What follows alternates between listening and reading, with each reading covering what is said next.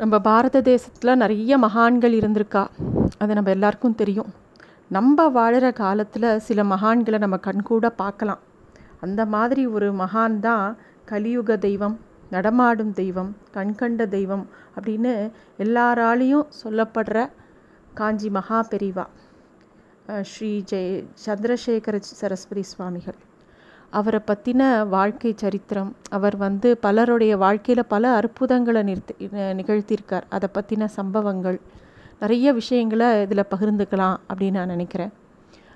இதுக்கு வந்து நிறைய பேரோட புஸ்தகங்களை படித்து நிறைய ஆடியோஸ் கேட்டு அதிலிருந்து சில பகுதிகளை மட்டும் எடுத்து சொல்ல சொல்கிறேன் நான் இங்கே.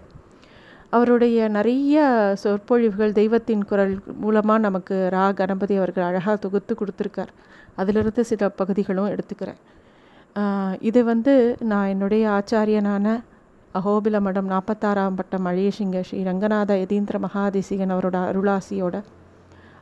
அவரோட வாழ்க்கையிலையுமே மகா பெரிவா நிறைய அற்புதங்கள் நி நிகழ்த்தியிருக்கார். அதை பற்றி அவரும் நிறைய சமயங்களில் சொல்லியிருக்கார். ஸோ எல்லா பெரிவாலோட ஆசீர்வாதத்தில் இந்த பகுதியை நான் ஆரம்பிக்கிறேன். என் இதில் ஏதாவது குறை நிறைகள் இருந்தால் எல்லாரும் என்னை பொறுத்துக்கணும். நன்றி. காஞ்சிபுரத்துக்கு மோக்ஷபுரி அப்படிங்கிற ஒரு பெயர் உண்டு. அது அது நிறைய இடங்களில் காஞ்சிபுரம்னாலே அதில் பல விதமான அதுக்கு பெயர்கள் உண்டு காஞ்சிபுரத்துக்கு. காஞ்சிபுரத்தை ஸ்ரீபுரம்னு சொல்லுவா சத்யஜித் புரின்னு சொல்லுவா சத்யவிரத க்ஷேத்திரம்னு சொல்லுவா கைலாசம்னு சொல்லுவா வைகுண்டம்னு சொல்லுவா காஞ்சிபுரத்துக்கு அவ்வளோ நிறைய பெயர்கள் உண்டு. ஆதிசங்கரர் வந்து கைலாசத்தில் சிவபெருமான் கிட்டேருந்து அஞ்சு ஸ்படிகலிங்கங்களை வாங்கிட்டு வந்து ஒவ்வொரு இடத்துலையும் மடத்தை ஸ்தாபனம் பண்ணுறார் அதில் வந்து அந்த அஞ்சு லிங்கத்துலேயே முக்தி லிங்கத்தை கேதார்நாத்தில் வரலிங்கத்தை நீலகண்டா டெம்பிள் நேபாளில் போகலிங்கத்தை ஸ்ரீங்கேரியில் மோக்ஷலிங்கத்தை சிதம்பரத்தில் யோகலிங்கத்தை தான் காஞ்சிபுரத்தில் தன்னோட பூஜைக்கு அப்படின்னு வச்சு அங்கே தான் சர்வஜ்ஞ பீடம் அப்படின்னு அங்கே தான் ஆரம்பிக்கிறார் காஞ்சி மடத்தை.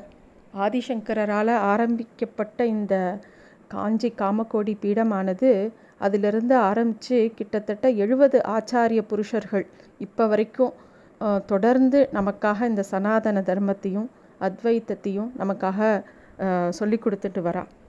ஸ்ரீ சந்திரசேகர சரஸ்வதி சுவாமிகள் ஆயிரத்தி தொள்ளாயிரத்தி ஏழாம் ஆண்டு அறுபத்தெட்டாவது பீடாதிபதியாக பொறுப்பேற்றுண்டார் ஆயிரத்தி தொள்ளாயிரத்தி பதினஞ்சிலிருந்து முழு பொறுப்பையும் ஏற்றுண்டார் அவர்.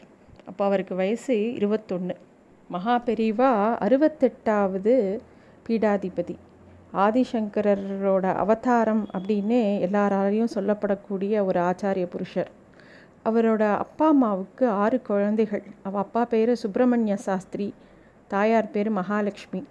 அவளுக்கு ஆறு குழந்தைகள் அதில் இவர் இரண்டாவது குழந்தை. மகா பெரிவா வந்து மே மாதம் இருபதாம் தேதி ஆயிரத்தி எட்நூற்றி தொண்ணூற்றி நாலு தொண்ணூற்றி நாலாம் வருஷம் பிறந்தார். அவருடைய அப்பா வந்து சுப்பிரமணிய சாஸ்திரி. அவர் வந்து விழுப்புரத்தில் அந்த க அந்த அவர் பறக்கும்போது இருந்ததாகவும் இவரோட முதல் அண்ணா பெயர் கணபதி. அதனால் இரண்டாவது குழந்தையான இவர் இவருக்கு பூர் பூர்வாசிரமத்தில் சுவாமிநாதன் அப்படிங்கிற பெயர் வச்சா. இவருக்கு வந்து கூட பிறந்தவா வந்து கணபதி சாம்பமூர்த்தி சாஸ்திரி சதாசிவ சாஸ்திரி அவர் தான் சிவன் சார் அப்படின்னு சொல்லுவா. கிருஷ்ணமூர்த்தி சாஸ்திரி அவர் தான் குஞ்சு சாஸ்திரிகள்னு சொல்லுவா. அப்புறம் லலிதாம்பாள்.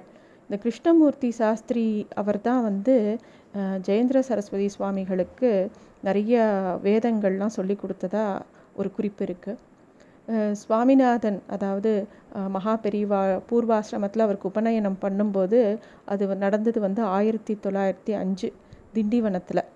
அப்போதைக்கு இருக்கக்கூடிய பீடாதிபதியான காமக்குடி பீடாதிபதியாக அறுபத்தாறாம் பட்டம் அவா இருந்தா.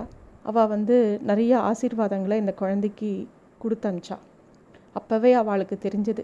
இவர் வந்து சாதாரண குழந்தை இல்லை அப்பேற்பட்ட தேஜஸ்வி அவர் முகத்தை பார்க்கும்போதே எல்லாருக்கும் தெரிஞ்சது இவர் வந்து எவ்வளோ பெரிய ஞானி அப்படிங்கிறது அவரோட சின்ன வயசுலேயே எல்லாருக்கும் தெரிஞ்சது அப்படின்னு சொல்கிறார் ஒரு சமயம் மகா பெரிவா முன்னாடி ஒரு கேள்வி எழுப்பப்பட்டது அம்பி அப்படிங்கிறவர் ஈச்சங்குடியிலேருந்து அவர் ஒரு கேள்வியை எழுப்படுத்துகிறார் ஏற்படுத்துகிறார் அதாவது பெரியவா எங்கே பிறந்தார் அப்படிங்கிறத தான் அந்த கேள்வி பெரியவா எப்பயுமே வந்து சந்நியாச தர்மத்தில் இருக்கிறதுனால அவருடைய பூர்வாசிரம விஷயங்களை எப்பயுமே பேச மாட்டாராம். அதை பற்றின ஏதாவது விஷயம் இருந்தால் கூட அதை ரொம்ப சொல்ல மாட்டாராம்.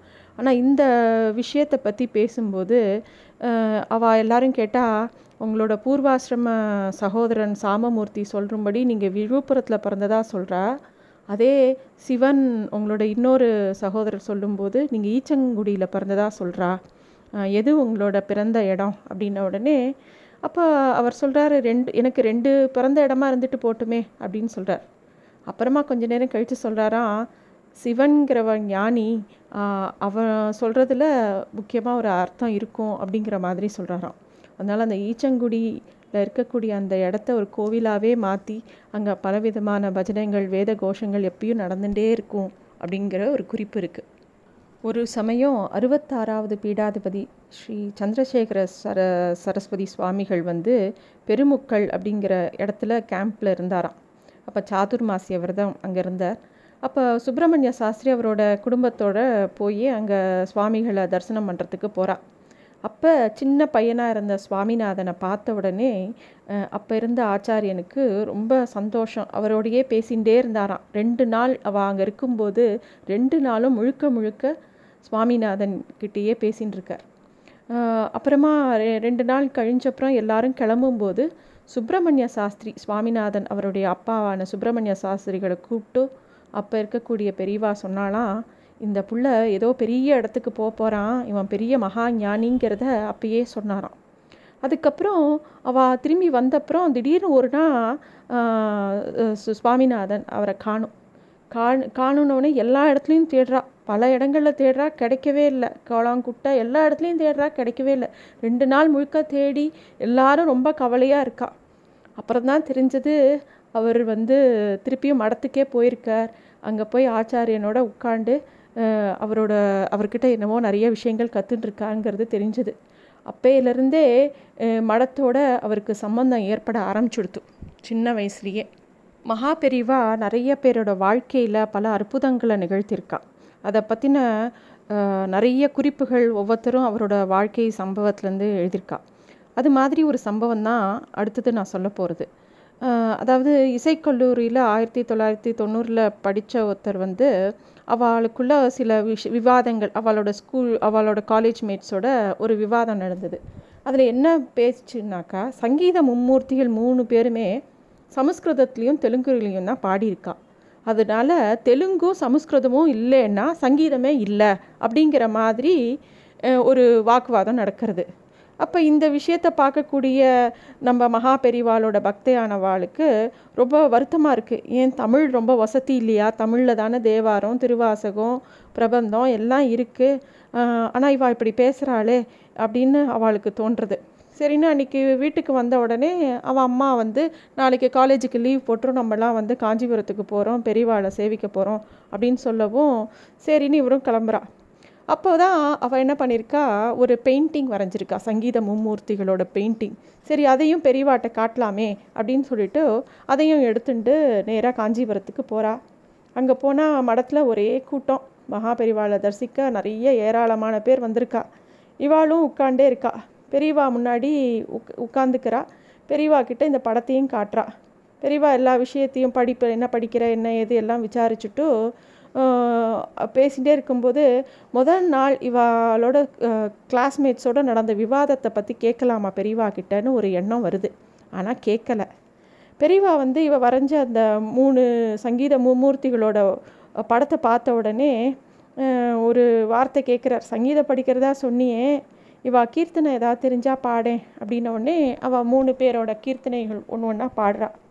எல்லாம் பாடிண்டே இருந்ததுக்கப்புறம் அந்த ஓவியத்தை பார்த்த மகா பெரியவா ஒரு விஷயத்த சுட்டி காட்டுறார் அதாவது நீ நான் வரைஞ்சிருக்கிறது நல்லா இருக்குது ஆனால் இந்த முத்துசுவாமி தீட்சிதரோட கையில் இருக்கிற வீணையில் நீ ஒரு தவறு பண்ணியிருக்க அப்படின்னு சொல்கிறார் என்னன்னாக்கா தீட்சிதரோட கையில் இருக்கிற வீணை சாட்சாத் கங்கா தேவியை அவருக்கு அனுகிரகம் பண்ணி கொடுத்தது. அதில் யாழி இப்படி இருக்காது மாறி இருக்கும் கவனித்து மாற்றி வரைஞ்சிட்டு வா அப்படின்னு சொல்கிறார் அப்புறமா வந்து இன்னொரு கேள்வி கேட்குறார். இவாள்லாம் எங்கே பிறந்தா தெரியுமோ? அப்படின்னு கேட்குற மூணு பேருமே பிறந்தது திருவாரூரில் தான் அப்படின்னு இவா சொன்ன இந்த பொண்ணு சொன்ன உடனே திருவாரூரில் பிறந்தாலே முக்தின்னு ஒரு விஷயம் உண்டு தெரியுமோ? வா மூணு பேருமே திருவா திருவாரூரில் பிறந்ததுனால தான் ஜீவன் முக்தர்களாக ஆயிட்டா அப்படிங்கிற விஷயத்தையும் பெரியவா சொல்கிறான் அதையும் சொல்லிவிட்டு கொஞ்ச நேரம் அமைதியாக இருந்துட்டு இவாளையே பார்த்துன்ட்டு இன்னொரு விஷயம் உனக்கு தெரியுமா? இந்த திருவாரூரில் எங்கே இருக்குது தெரியுமா? நம்ம தஞ்சாவூர் ஜில்லாவில் தான் இருக்குது அதாவது தமிழ்நாட்டில் தான் இருக்குது அவள் பாடினது சமஸ்கிருதம் தெலுங்கு எந்த மொழியாக இருந்தாலும் அவள் பிறந்தது தமிழ்நாட்டில் தான். அதாவது சங்கீதத்தோட பிறப்பிடம் தமிழ்நாடு தான். தமிழ்நாடு இல்லைன்னா சங்கீதமே இல்லை. இல்லையா?